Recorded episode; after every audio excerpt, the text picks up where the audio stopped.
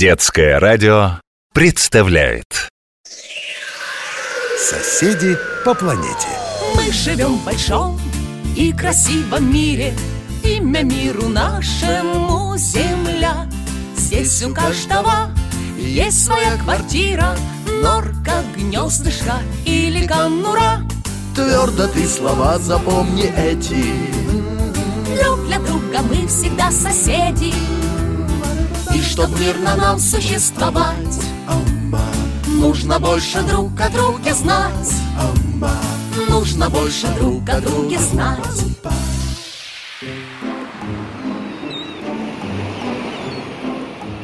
Так, свободна ли взлетная полоса? Тогда готовность номер один, буду взлетать.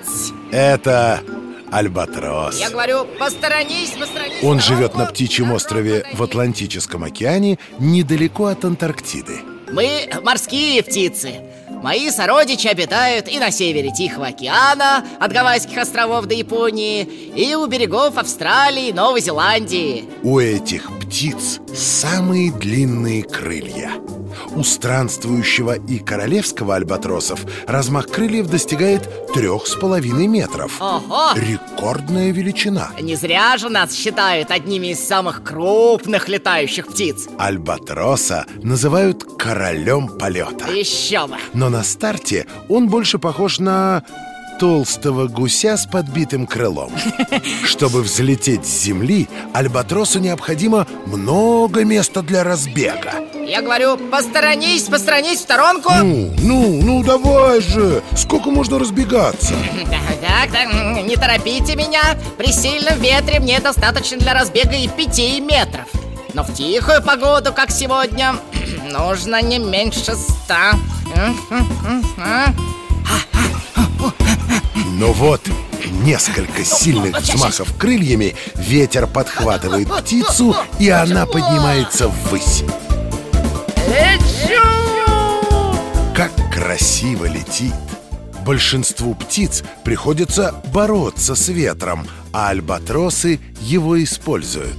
Они взлетают, крыльями ловя потоки ветра и преодолевают километры, просто паря в воздухе.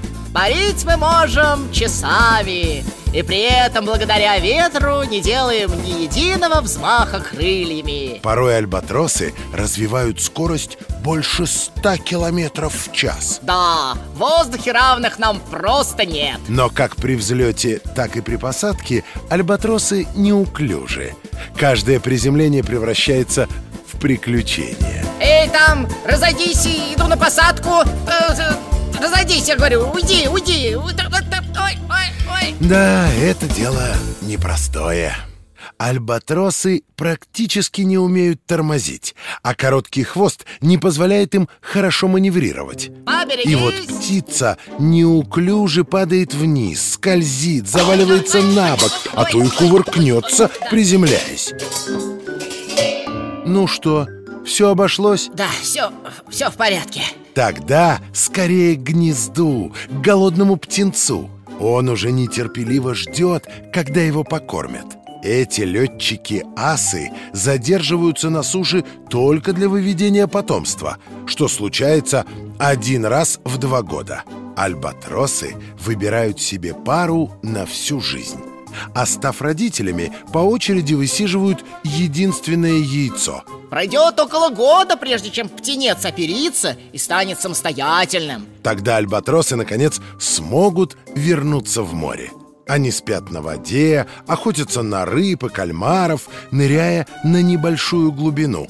А все остальное время проводят в воздухе. Взлететь с поверхности воды нам гораздо легче, чем с земли. Если нет ветра, птицы отдыхают на поверхности моря до тех пор, пока порыв ветра не поможет им снова взлететь. Месяцами, а иногда и годами мы не видим суши.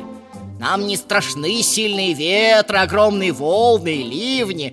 Нам очень хорошо там, на бескрайних океанских просторах. До сих пор неизвестно, куда именно совершают альбатросы свои океанские рейсы? Куда надо, туда и совершаем. Поэтому ученые снабжают некоторых птиц легким багажом Закрепляют на лапках специальные приборы, чтобы проследить их маршруты и доказать, что альбатросы в поисках пищи способны преодолевать расстояние в десятки тысяч километров. Так, освободи... А... Так, уйди, уйди, на птичьем сказал, острове уйди, вновь царит оживление.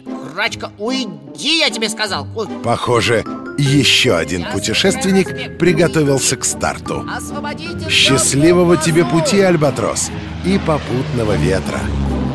Благодарю! Благодарю!